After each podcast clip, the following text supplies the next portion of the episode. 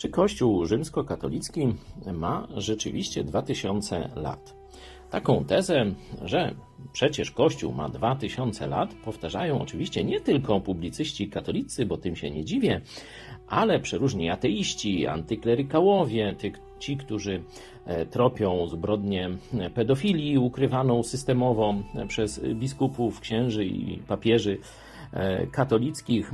Także oni mają, można powiedzieć, no, e, zły czy, czy obiektywny, zależy jak kto tam będzie miał punkt widzenia w stosunku do Kościoła katolickiego, są jego krytykami, uważają, że to jest zła instytucja, ale jednocześnie tkwią, tkwią w micie katolickim, że ta organizacja ma rzekomo 2000 lat.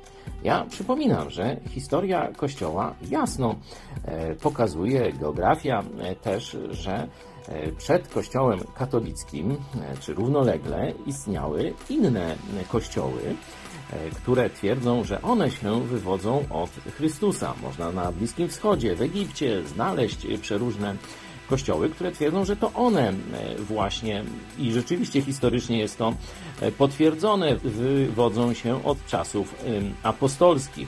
Przecież schizma wschodnia, kościół prawosławny, Konstantynopol twierdzi, że to on jest dziedzicem Kościoła apostolskiego, a nie Rzym, że Rzym to heretycy z punktu widzenia Kościoła w Konstantynopolu.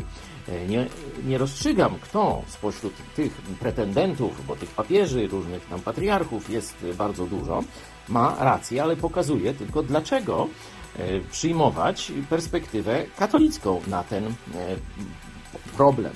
A ja Wam pokażę drogę jeszcze doskonalszą. Otóż sam Jezus y, pokazał, w jaki sposób oceniać Kościół. Otwórzcie sobie list do Galacjan, pierwszy rozdział, werset ósmy.